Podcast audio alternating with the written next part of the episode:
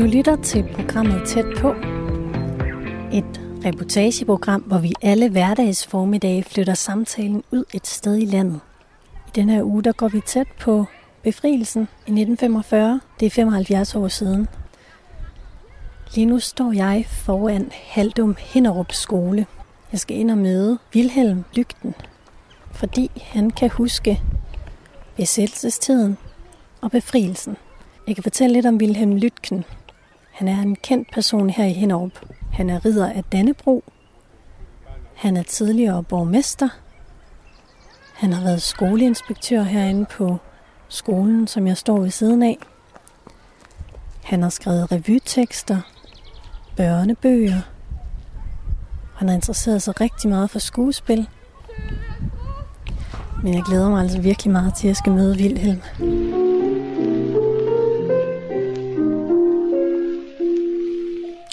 Jeg hedder jo Vilhelm Lytken og er 91 år og øh, har været lærer, og skoleinspektør og borgmester og en lille smule forfatter samtidig ved siden af. Jo 9. april øh, husker jeg helt levende, fordi øh, vi vågnede jo ved, at øh, tyske flyvemaskiner fløj i luften over Kolding, og det var fuldstændig uventet øh, for os. Vi havde slet ikke set det komme. Så jeg stemlede ud på fortorvet på Dyrehavevej i Kolding, og øh, det gjorde vores naboer også. Og vi snakker om, hvad er det her der for noget, og vi kunne se, der kom tyske militære køre, køretøjer længere op, ad, længere op ad vejen. og øh, ja, så diskuterede øh, vores forældre jo, mon, hvad det her der var for noget, og, og man skulle, om børnene skulle i skole sådan en dag. Og nogen mente det ene, og nogen mente det andet, men øh, resultatet blev nu, at jeg gik i skole og kom op på, på Kolding Drengeskole, som var en frygtelig dårlig skole, hvor flere af lærerne blev oplevet af mig i hvert fald og andre som sadister. Ikke fordi det gik ud over mig, men der var nogle af de fattige børn, som det gik meget ud over. Så, men der var så kun kommet halvdelen, og så fik vi nu fri resten, resten af, den dag. Så jo, øh, og så var det jo, så opdagede, fik vi jo at vide, at, at, at nu var tysk, nu, nu var Danmark faktisk besat af, at, at, at af, af, af Tyskland.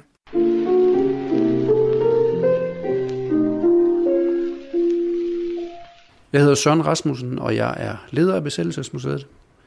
Lige nu der står vi i, øh, i Besættelsesmuseet, som jo har en, en interessant historie, fordi den bygning, vi er i, blev øh, under besættelsen anvendt som hovedkvarter for det tyske sikkerhedspoliti. Altså det her, den her organisation, der hed Gestapo. Ja, herovre i den her montre, der viser vi det berygtede opråb, eller opråb, som det også blev kaldt, som er de her flyveblade, som tyskerne kastede ned den 9. april over hele Danmark. Det har sådan en, en lidt øh, træls grøn farve, øh, det her stykke papir, og øh, hvis man øh, læser det, så vil man hurtigt opdage, at, øh, at det er skrevet på sådan en ret, ja, måske sådan lidt komisk blanding af dansk og norsk.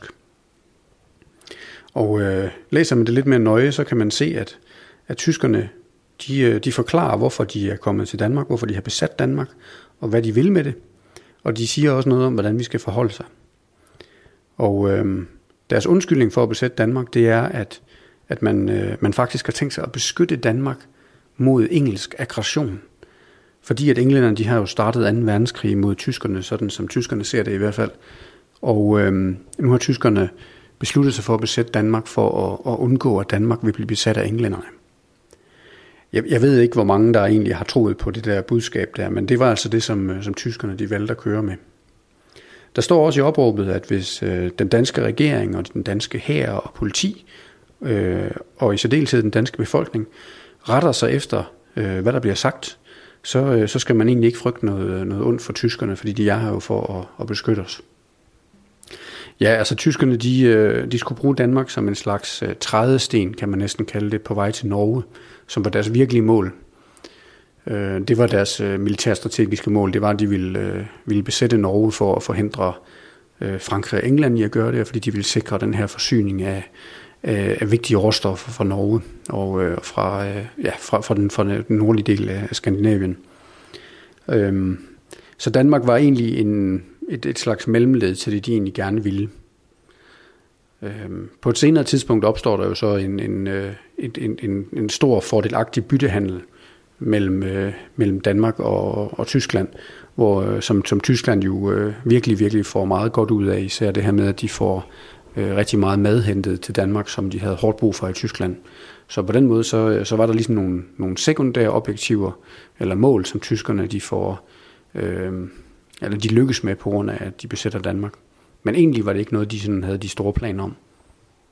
Det var jo nu da en, en mærkelig besættelse, og det var da også sådan, det kom helt uventet, og øh, vi havde også en ikke-angrebsaftale med Tyskland, og, og mærkeligt var det jo, fordi øh, når nu Tyskland havde øh, besat Danmark, øh, så, så var reaktionen fra vores side, øh, bortset fra nogle få skud ved grænsen, øh, så var det jo ikke en fjendtlig reaktion.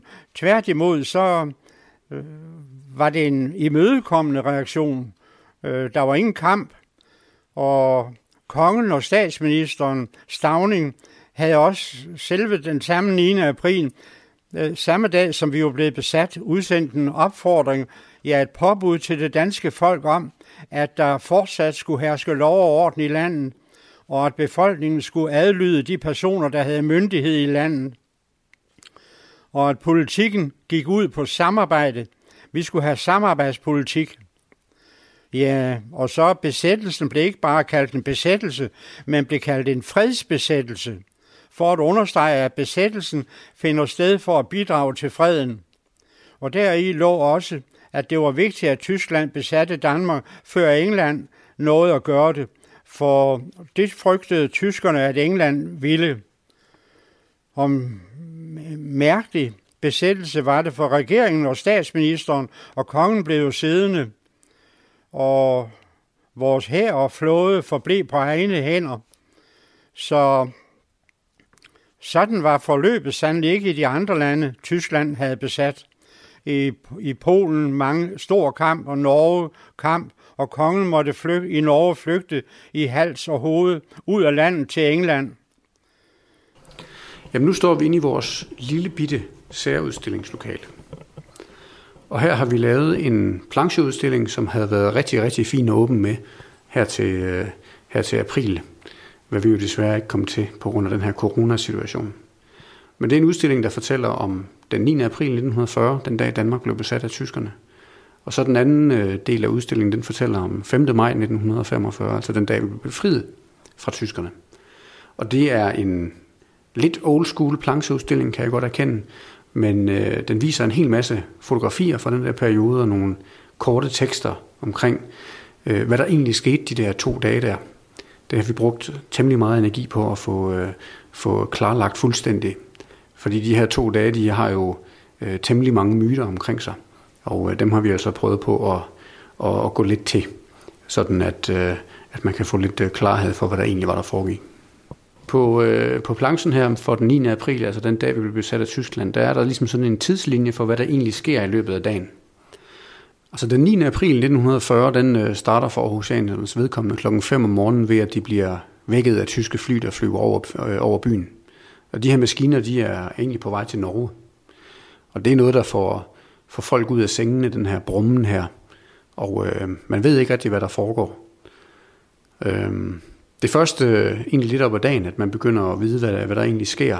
Mange af de lytter forgæves til radioen for at finde ud af, hvad der foregår. Der går mange rygter i byen. Især øh, øh, sker der noget ude på Skyby Mark, altså derude, hvor kommunhospitalet, eller undskyld, hvor Skyby sygehus ligger i dag. Øh, som øh, det er noget, der gør øh, folk meget interesserede, det er, at der nødlander et tysk fly derude. Og øh, rigtig mange nysgerrige, de øh, tager simpelthen derud for at se, hvad det er for nogle tyskere, dem her. Så det kunne godt tyde på, at folk de egentlig ikke er så bange for, hvad der sker i løbet af den dag, at de er mere sådan nysgerrige og afventende, mere end at man er ja, rigtig bange for, hvad der kunne komme til at ske. I løbet af at, at, at, lidt op ad dagen, øh, der begynder borgerne at få lidt information om, hvad der sker. Altså cirka klokken 9, så begynder politiet her i Aarhus at hænge en hel masse plakater op, de har fået trykt lynhurtigt, hvor der står, hvordan man skal forholde sig under den her særlige situation. Og det er jo sådan noget med, at mørklægningsbestemmelserne, de træder i kraft. Det vil sige, at der må ikke øh, slippe noget som helst lys ud fra byen øh, ved nattetid, og øh, det er folks pligt og, øh, og sørge for, at, øh, at mørklægningsreglementet eller reglerne eller loven bliver overholdt, ellers så øh, vanker der altså nogle ret høje bøder. Og det er noget af det, som folk de faktisk mest kan huske fra besættelsestiden, det er den her øh, mørklægning, som ligger som sådan en, en truende ting under hele besættelsestiden, og er formentlig øh, en af de vigtige årsager til, at man kalder det også de fem mørkeår. Ja, altså mørklægningen var jo egentlig lidt sådan en paradoxal ting, som gik på, at man ville øh, forhindre britiske fly i at kunne identificere, hvor de var henne. Så øh, ved at mørklægge det, så, øh, så hjalp man egentlig lidt, øh, lidt besættelsesmagten, kan man sige. Men når det er sagt, så skal man jo huske på, at man jo også gjorde det for at beskytte sig selv mod britiske angreb mod ens egen byer. Altså, der var jo ikke mange, der havde lyst til at blive udsat for et luftangreb, det er klart. Så, så mørklægningen var jo også noget, man gjorde for at beskytte sig selv. Jeg kommer fra øh, en familie, hvor øh, min far var en del år landmand og havde var blevet bestyrer på en gård i Vamdrup, og så blev han vognmand og kørte især for bønderne. Men det var jo i, øh, i 30'erne, hvor der var stor arbejdsløshed, og det gik dårligt for bønderne. Så de, øh, der var ikke kørsel nok.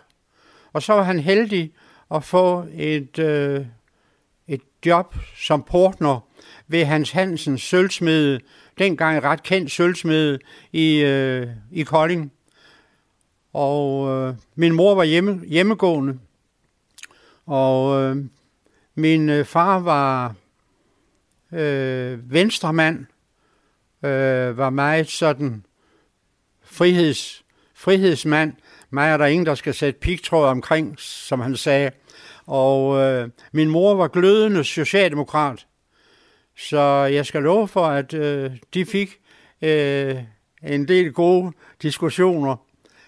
Og jeg holdt jo med min mor, så jeg blev jo også socialdemokrat og blev ligesom vagt, vagt politisk af hende, øh, for hun var så god til at, at, at få medfølelse frem mod andre. Så jeg husker stadig, at hendes, hendes formulering, det er nu godt nok synd, og det er nu godt nok urimeligt, at nogen er så rige, og nogen er så fattige. Det her rum, det kalder vi helte og skurke spørgsmålstegn. Og det er det afsnit, hvor vi behandler det her med at være med i modstandsbevægelsen på den ene side, eller at være det, man kalder en kollaboratør. Altså en person, som, som øh, samarbejder med besættelsesmagten på den ene eller den anden måde. Og herinde der fortæller vi 10 forskellige øh, historier.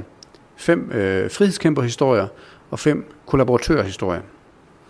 Og det er øh, også et sted, hvor vi prøver på at få folk til at reflektere lidt over, øh, hvor de måske selv havde stået, hvis de havde levet i den der periode der. Øh, men også måske for at overveje lidt, om tingene nu egentlig er helt så sort og hvide, som de nu øh, egentlig virker her på så mange års afstand. Det er jo sådan, at man på en eller anden måde efter krigen placerede folk enten på det gode hold eller på det dårlige hold.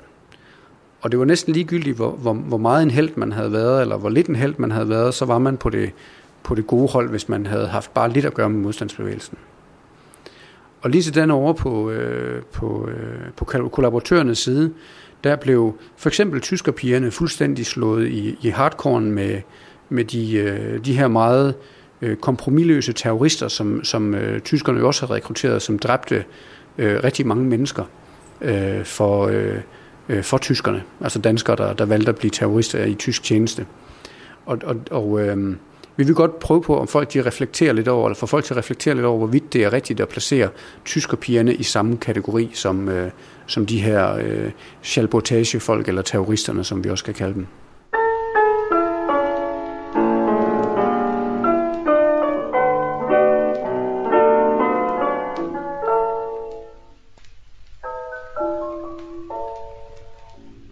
Jeg kom jo heldigvis fra Kolding Drengeskole. Mine forældre kunne se, at jeg døde og havde det skidt. Og så øh, nogle af vores naboer, børn, naboers børn, de gik på Kolding, øh, de gik på Dalsgårds private realskole i Kolding. Og så kom jeg til at gå der, fik halv friplads, og der havde jeg øh, faktisk skønne gode år. Der var nogle dejlige lærer, lærerpersonligheder, så der var, der var sjovt og fornøjeligt at gå der. Det var jo øh, Dalsgaard der selv. Øh, han optrådte jo i, i fin, jaket, fin jaket og i litteratur og læste øh, Øenslægers Hakon Jarl op for os, og hans øh, søde kone, Moster Karen, som var en stor, kraftig matrone, men vidunderlig lærer og historiefortæller, som startede hver time med at sige til en eller anden, kan du lige smutte ned til Ispedersen og købe et stang kris? Og så kom hurtigt tilbage, og så gik hun i gang med at æde kris, og så fortalte hun historie, så vi sad med stridende øjne og levede med. Hun er en fantastisk fortæller. Og så var der Dansgaards øh, to søstre, som allerede dengang ville være 75, som blev kaldt Sis og Tot. Den ene havde engelsk, den anden havde geografi. Og øh, hende, der havde geografi, hun brugte aldrig tavlen, men øh, hun havde en taske, hvor hun tegnede på i stedet for på tavlen.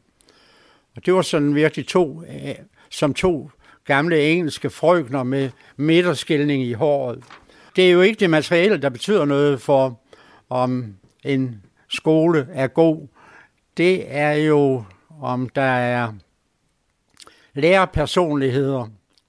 Broby Hansen, kunsthistorikeren og kommunisten Broby Hansen, skriver i sin bog Skolen i kunsten, kunsten i skolen. Der skriver han, Skolens atomkerne er ikke bygninger og læseplaner. Nej, skolens atomkerne er et barns opvækst i en voksens varetægt.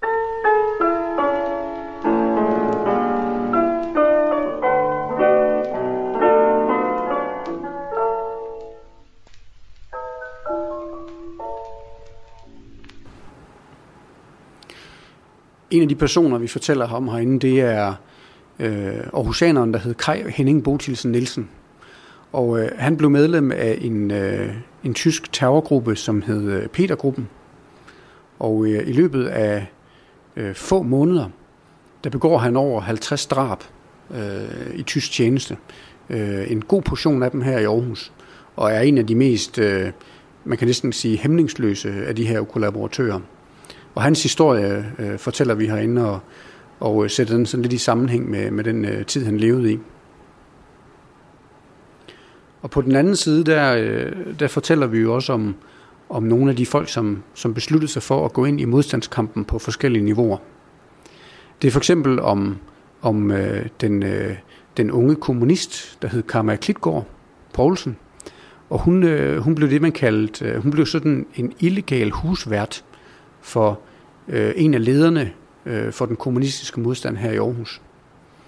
Og hendes øh, historie er, er rigtig spændende, fordi at den øh, øh, viser noget om, hvordan at kvinderne de kunne, kunne arbejde i modstandsbevægelsen, eller hvordan de typisk gjorde det, men også noget om, hvad konsekvenserne kunne være for det. I hendes tilfælde, der øh, bliver hun afsløret af den her berygtede stikker, der var i Aarhus, der hed Grete Bartram. Og hun bliver stukket af hende, og det resulterer i, at hun bliver deporteret til den her koncentrationslejr, der hedder Ravensbrück, nede i det nordlige Tyskland. Da det Gestapo kommer og arresterer hende, der er hun, øh, hun sammen med sin øh, øh, lille søn, som kun er tre måneder på det tidspunkt. Og den lille søn, han bliver sat ind i arresten sammen, sammen, øh, sammen med hende. Og så øh, kort tid efter, der kommer tyskerne og fjerner det der barn og afleverer det til, øh, til nogen, som, øh, som kan, kan få, ham i, øh, få ham i pleje. Men hele den der historie om, øh, hvordan hun har oplevet det der med at blive øh, flået ud af sin tilværelse og deporteret til koncentrationslejre, og det her lille barn, som hun havde i øvrigt fået med den her kommunist, som hun husede. Det må have været en helt, helt utrolig oplevelse. Og jeg tvivler på, at hun egentlig, da hun sagde ja til at påtage sig det her modstandsarbejde, havde gennemtænkt, hvad konsekvenserne kunne være for det. Hun øh, overlever det og bliver også genforenet med sin, øh, med sin søn efter, efter krigen. Men er selvfølgelig dybt påvirket af de oplevelser, hun har haft af den der tid i koncentrationslejren resten af sit liv. Vi havde øh, i, i Kolding, vi havde hyggelige og gode naboer. Børge Søderberg var for, forvandler i et automobilfirma i Kolding. Og øh, øh, var bestemt ikke, bestemt ikke sådan nogen heltetype, eller nogen he men øh, sådan en, en pæn, rar, venlig, almindelig, måske lidt kedelig borger. Så man havde ikke øh, forestillet sig, at han havde været Øh, den store held og den store sabotør, hvad han var, og blev arresteret og blev udsat for en ret voldsom tortur oppe øh, ved domhus, på domhuset og holdt mund, afslørede ikke sine gruppekammerater og blev løsladt igen. Man havde jo dæknavne, man skulle heller ikke vide for mig, så havde man heller ikke for mig at afsløre under, under tortur. Da jeg så bidrog til den øh, bog, Kolding under besættelsen mange år senere, der blev jeg, først der blev jeg klar over, at han havde været en, en ivrig og modig og dristig modstandsmand, og havde været udsat for stor tortur. Og det har han aldrig omtalt. Jeg har aldrig hørt om det i de mange år, vi boede bare som naboer. De første åringer af 2. verdenskrig var der ikke øh, meget øh, modstands, modstandskamp, og der var flere danskere jo, som meldte sig ind i et dansk nazistisk parti. Mange danskere tog ned til øh, Tyskland og, og, arbejde, og arbejdede. Og derfor kunne man godt forstå, at de allierede øh, øh, England, øh, Frankrig og senere kom USA med i krigen, at de øh, drøftede om Danmark egentlig hørte helt til de allierede, eller om de mere var på, på tysk side.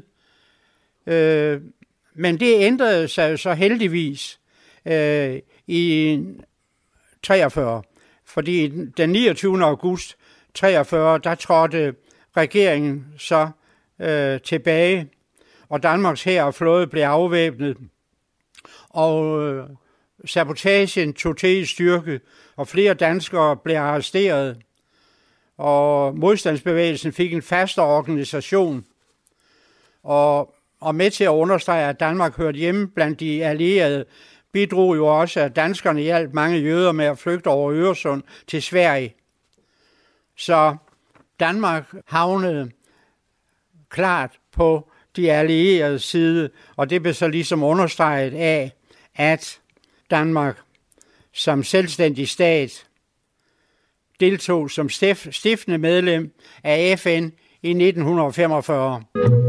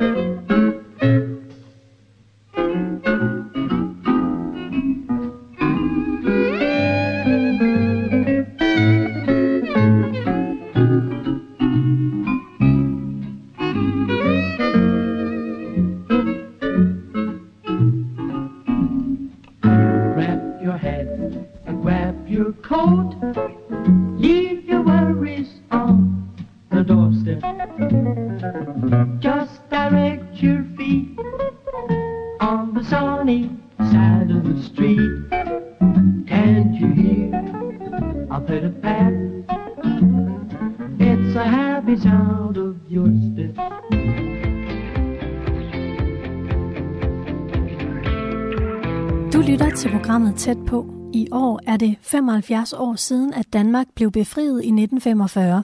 I den her udgave af Tæt på, der går vi tæt på befrielsen. Og har du lyttet til Radio 4 de sidste 25 minutter, så har du kunnet høre Wilhelm Lygten og Søren Tange Rasmussen fortælle om deres minder og viden om besættelsen og befrielsen i 1945.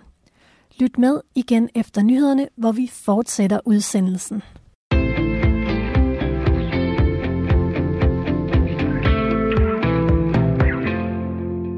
Du lytter til programmet Tæt på. I den her uge, der zoomer vi ind på befrielsen. Det er i år 75 år siden, at Danmark blev befriet. I den udsendelse, du lytter til nu, der kan du høre Vilhelm Lygten fortælle om sine minder fra besættelsestiden. Du kan også høre museumsinspektør Søren Tange Rasmussen, der deler ud af sin viden om krigen. Ja, nu sidder jeg jo med en bog, som hedder Kunstens nødvendighed. Og det hedder den, fordi jeg synes, at kunsten er ret nødvendig i tilværelsen. Og det er udvalgte kronikker, som jeg har skrevet over mange år, især til politikken over hos Stifttiden. Og øh, der har jeg skrevet en om, om øh, befrielsesdagene i 1945. Vil du prøve at læse indledningen? Ja. Åh oh, nej. Men herre Gud, der, jamen, det kan da ikke passe. Er, er det nu 27 år siden? Jeg synes da ellers, men jo, i et tidsbevidst øjeblik forstod jeg, at tiden er gået 27 år. Jamen, jamen det betyder jo, at når der sådan udvider, uden videre er gået 27 år, at der snart igen er gået 27 år og 27 til, og så registrerer jeg ingenting mere, i hvert fald kun gennem et panser og kalk, jamen 27 år. Hvad er egentlig meningen? Hvad bliver sådan en tid så ind? Forsvinde uden videre? Det kan man da ikke sådan bære et pænt begreb sig ikke ad. Jeg husker jo det hele 1945, 4. maj, om aftenen.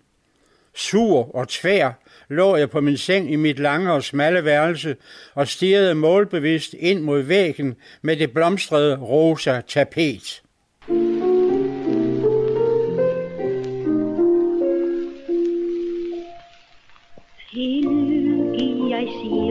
Et letsindigt ord. Det er klogt, og de forstår det straks.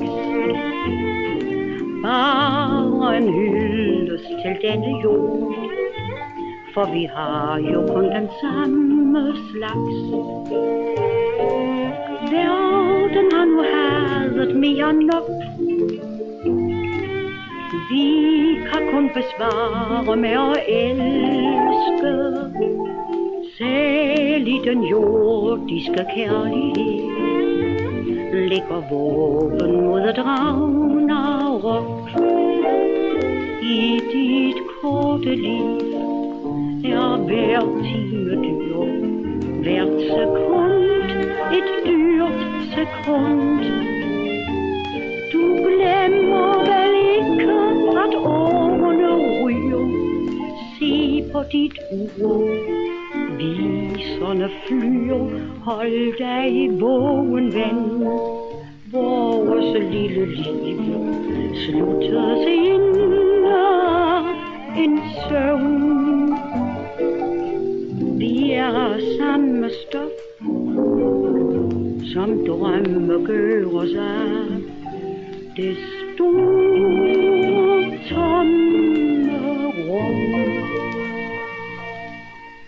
Og så læser jeg videre. jeg gik ind. Min far og mor sad i køkkenet. De var i gang med eftermiddagskaffen. Min far skruede på radioen for at få de sidste nyheder fra England om de allieredes hastige fremrykning.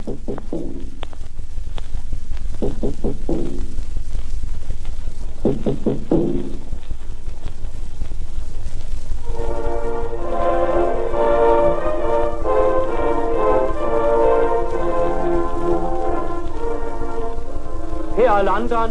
BBC sender til Danmark.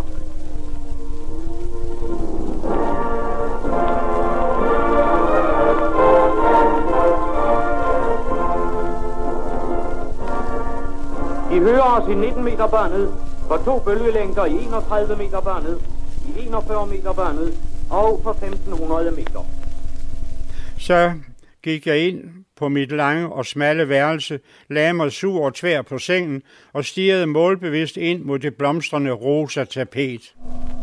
I dette øjeblik meddeles det, at Montgomery har oplyst, at de tyske tropper i Holland, Nordvesttyskland og i Danmark har overgivet sig. Her London, vi gentager.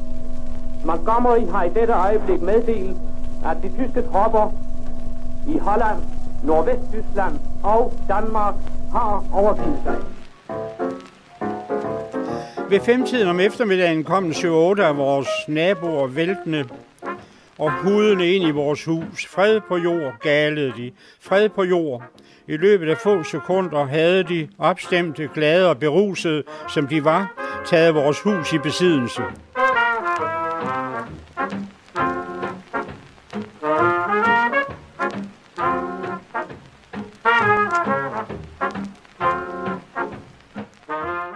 Historiens store øjeblikke er den slags jo i sin gode orden. I min depressive tilstand sammenligner jeg naboernes invasion af vores hus med tyskernes okkupation af Danmark 9. april 1940. Hvor er Vilhelm, hørte jeg en af naboerne spørge. Han skal da også have at vide, at der er fred. Så hørte jeg visken og så i et syn situationen for mig, hvordan min far med gebært og mimik satte naboerne ind i mit depressive tilstand. Bye.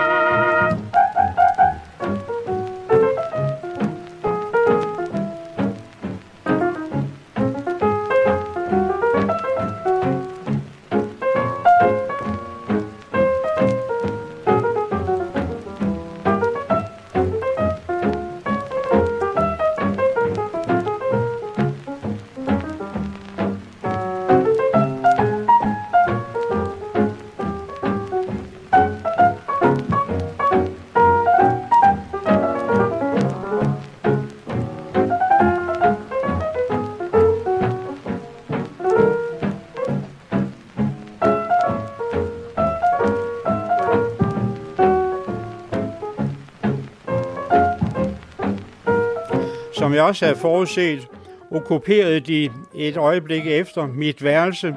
Som kalkuner stod de omkring min seng, grinede og kavlede ned til mig, at jeg ikke skulle være sur mere, jeg skulle være glad. Der var fred på jorden. jeg vendte ryggen til dem og stirrede krampagtigt ind mod væggen med det blomstrede rosa tapet.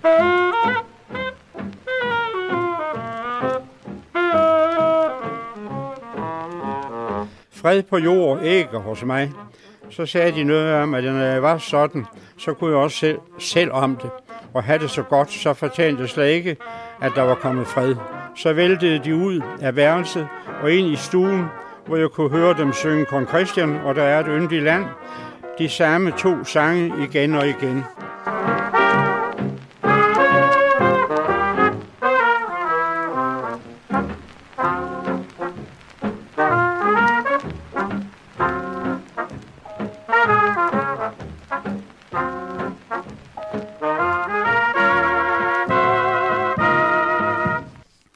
Ved nitiden om aftenen kom en af mine kammerater og spurgte, om jeg ikke ville med i byen og se på freden. Det ville jeg godt, og jeg var særdeles let over, at han kom. Min surhed var unægtelig efterhånden af ren professionel karakter. Og det havde altid været forbandet anstrengende at være sur i så mange timer. Jeg råbte ind i stuen, og jeg gik en tur. Jeg forsøgte at lægge i tonefaldet, at jeg gik bort fra stedse. Min tonation må åbenbart have været elendig, for min far råbte gemytligt tilbage. Gør du det, min dreng? Man får kun fred én gang. Nede i byen var der også fred på jord. Der var jubel og sang. Det store fællesskab var sluppet løs. Folk dansede gennem gaderne. I hundredvis holdt folk hinanden i hænderne. Den lange kæde slyngede sig som en drage gennem gaderne. Et uhyre med hundrede af hoveder med øjne og munde.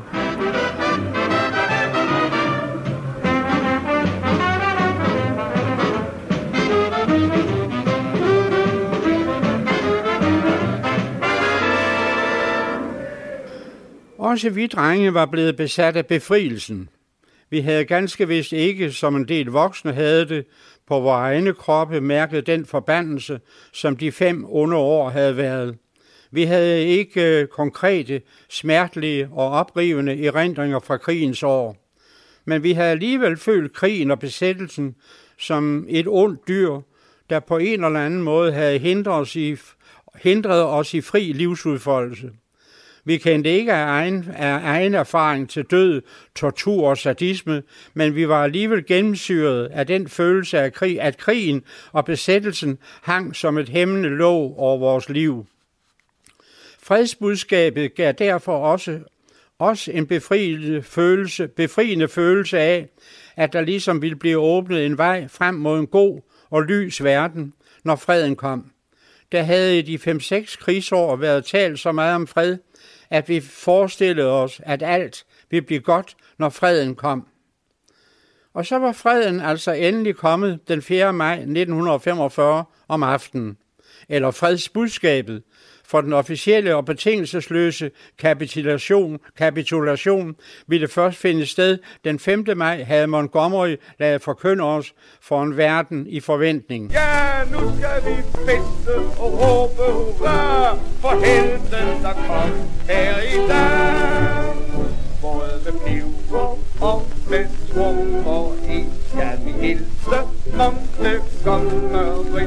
Det er en god mand med krummer i. Han kun op og skrig, for nu kører han forbi.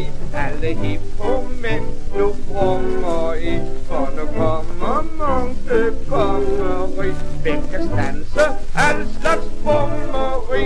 Det kan nemlig Montgomery. Montgomery, Monty, ørkenreven, frelseren og forsoneren, Virginia-cigaretter, players og tykkegummi. Monty, denne lille spinkler og jævne mand, havde sejret. Monty, sagde man, hængte sig slet ikke i, som de tyske nazister, nazistiske officerer, i alt det der med eksercits og disciplin, men han vidste alligevel, hvad han ville. Sådan var englænderne, løjerligt folk, never give up, we, we will win Churchill. Ja, Eisenhower havde naturligvis også hjulpet godt til med at vinde krigen, men det var nu mest med materiel. Russerne derimod, det måtte man indrømme, havde lagt menneskekroppe til, men de havde jo også nok at tage af, sagde folk. Vi drenge slog et vend ned omkring den, det tyske hovedkvarter, der var oprettet i et af byens hoteller. De unge tyske officerer stod i en klump ude i porten, højre hånd knudet om bæltet med pistolen. Man kunne ligesom se på dem, at de gruede ved tanken om, at de skulle afvæbnes dagen efter. Men den 4. maj om aftenen holdt alle en magisk afstand til klumpen i porten. Deres kreds talte alt for tydeligt om trodsigt sammenhold og desperation. Større kontrast oplever man aldrig. Hos de kædedansende danskere var der sejr, fanfare og forår i luften. Hos tyskerne i porten virkede det som om nederlaget og fugten klæbede til de klamme uniformer. Men selvom der var al mulig grund til at blive forstemt, selvom stemningen var spejet, så var aften den 4. maj alligevel først og fremmest præget af glæde og befrielse og en stærk følelse af, at med de allierede styrkers sejr over nazismen var en ond tendens og en ond idé udryddet i verden.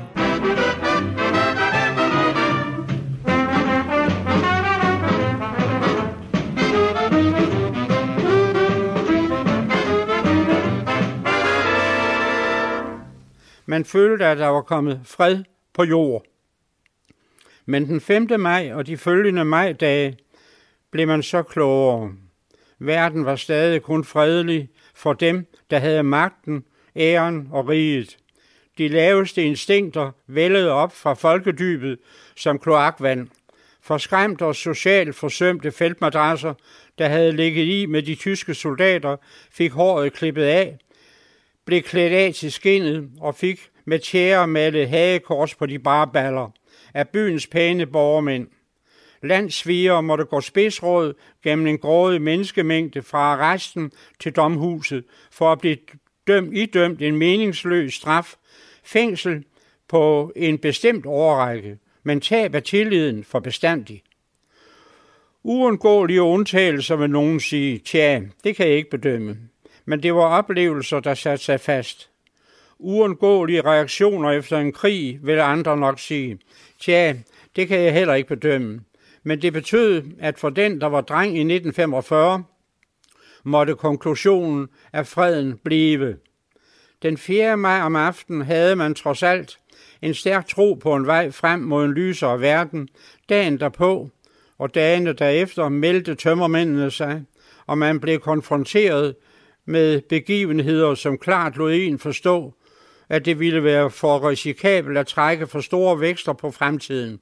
Fred på jord, tja. Alle som præker, der findes mere, giver os veksel og uden underskrift. Mennesker har dyrket en håb idéer, som erstatning for naturlig drift. Enkel er din skæbne smukke lov, Hvert atom forlanger, du skal leve. Mennesket blev menneske i kærlighed. Gjorde de elsker, ja det blev vi dog. I dit korte liv er det meste spildt. Tænk igennem punkt for punkt. Bedøm du dig selv, og bedøm det kun mildt. Håndtryk blev glemt, chancer blev spildt. Hold dig i vågen, ven. Hvorfor sove nu i den lyse sommernat? Det haster med det kys den kommer før du tror. Den drømmer lyser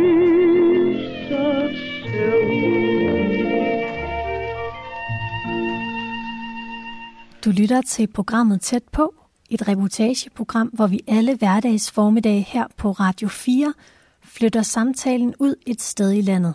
Du har netop hørt Wilhelm Lytken læse sin kronik Dage i maj 1945, som blev publiceret i Aarhus Stifttidene den 4. maj 1972. Vi vender tilbage til Wilhelm Lytken efter nyhederne. Nu skal vi lige et smut ind på Besættelsesmuseet i Aarhus, hvor du kan høre museumsinspektør Søren Tange Rasmussen fortælle. En, en, en rigtig god øh, ting, der skete i befrielsesdagene for folk, det var, at man jo, hvis ellers man havde været på den rette side, deltog ved en hel masse spontant opstående fester rundt omkring. Tit så de fester, det var samlingspunktet, det var et kæmpe bål, hvor man brændte de her øh, mørklægningsgardiner af, og så var der simpelthen øh, erklæret asfaltbal rundt omkring det her bål, hvor folk de øh, dansede med hinanden og øh, sang, og øh, nogle gange så pludselig så dukkede der nogle, nogle, øh, ja, nogle omrejsende musik, musikanter op af det rene ingenting, og så gav man sig ellers til at, at fejre den her befrielse. Og noget, der er meget sjovt ved de der fejringer, der og de her såkaldte asfalt, asfaltballer, det er, at alt det der, som folk havde gået og gemt på, øh, og ikke ville dele med andre i løbet af besættelsesårene, altså den ægte kaffe, eller hvis man havde noget fint fransk cognac gemt et eller andet sted, det var sådan noget, man begyndte at dele med vildt fremmede der til de her asfaltballer, fordi man simpelthen var så glad over, at, at øh, freden der var kommet. Så det er sådan en, en, en øh, virkelig, virkelig øh, Øh, spontan festaften den her øh, 4. maj om aftenen. I den der BBC-udsendelse, der glemmer de faktisk at sige i første omgang, at befrielsen faktisk først gælder fra 5. maj kl. 8 om morgenen. Men heldigvis så vælger tyskerne faktisk at se sådan lidt igennem fingrene med den her spontane øh, fejring, der sker allerede dagen før. De forskellige danske vagtværn, der er i byerne, og de kommunale vagtværn, de gør en del for at advare befolkningen mod at optræde alt for udfordrende over for tyskerne. Øh, og det lykkes de, de rimelig godt med. Men den, øh, den øh, 5. Maj om morgenen, der kl. 8, det er der, hvor at befrielsen egentlig først gælder fra, og folk de øh, er på gaden hele dagen, og lader sig ikke, ikke holde tilbage af et ordentligt regnskyld, der kommer der øh, øh, op, lidt op ad formiddagen.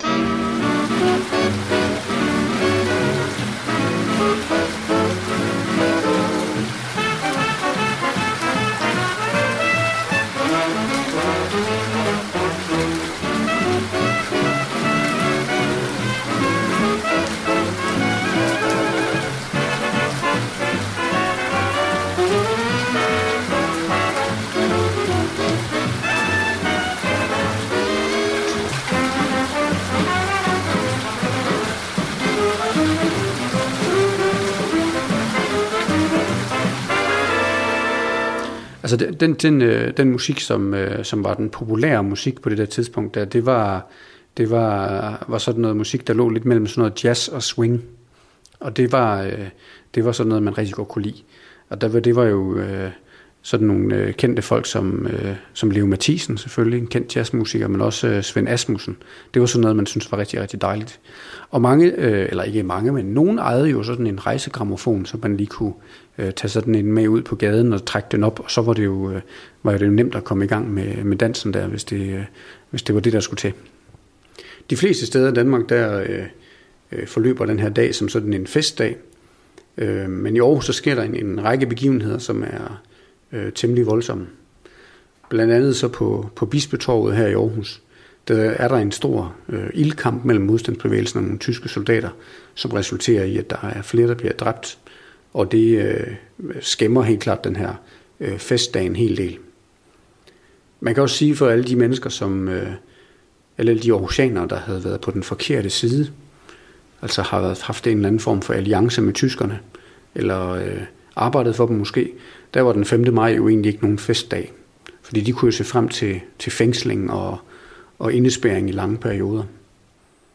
Modstandsbevægelsen de havde lavet nogle lange lister med, med navne på de personer, som man ville have fat i, når, øh, når, når besættelsen der var slut. Det kunne være personer, der havde arbejdet for tyskerne. Det kunne have været danskere, der var medlem af for eksempel Waffen-SS, altså gået i tysk krigstjeneste.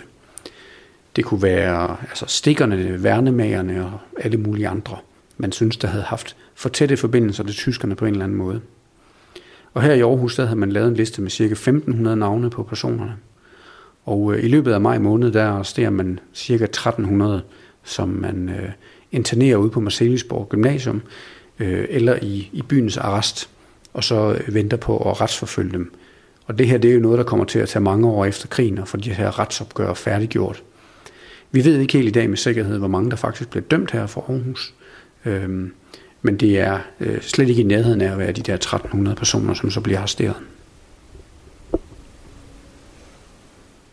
Nogle af dem, der gik hårdest ud over, det var de kvinder, der havde været kærester med en tysk soldat, eller havde været kendt for at tage imod tyskere på den ene eller den anden måde.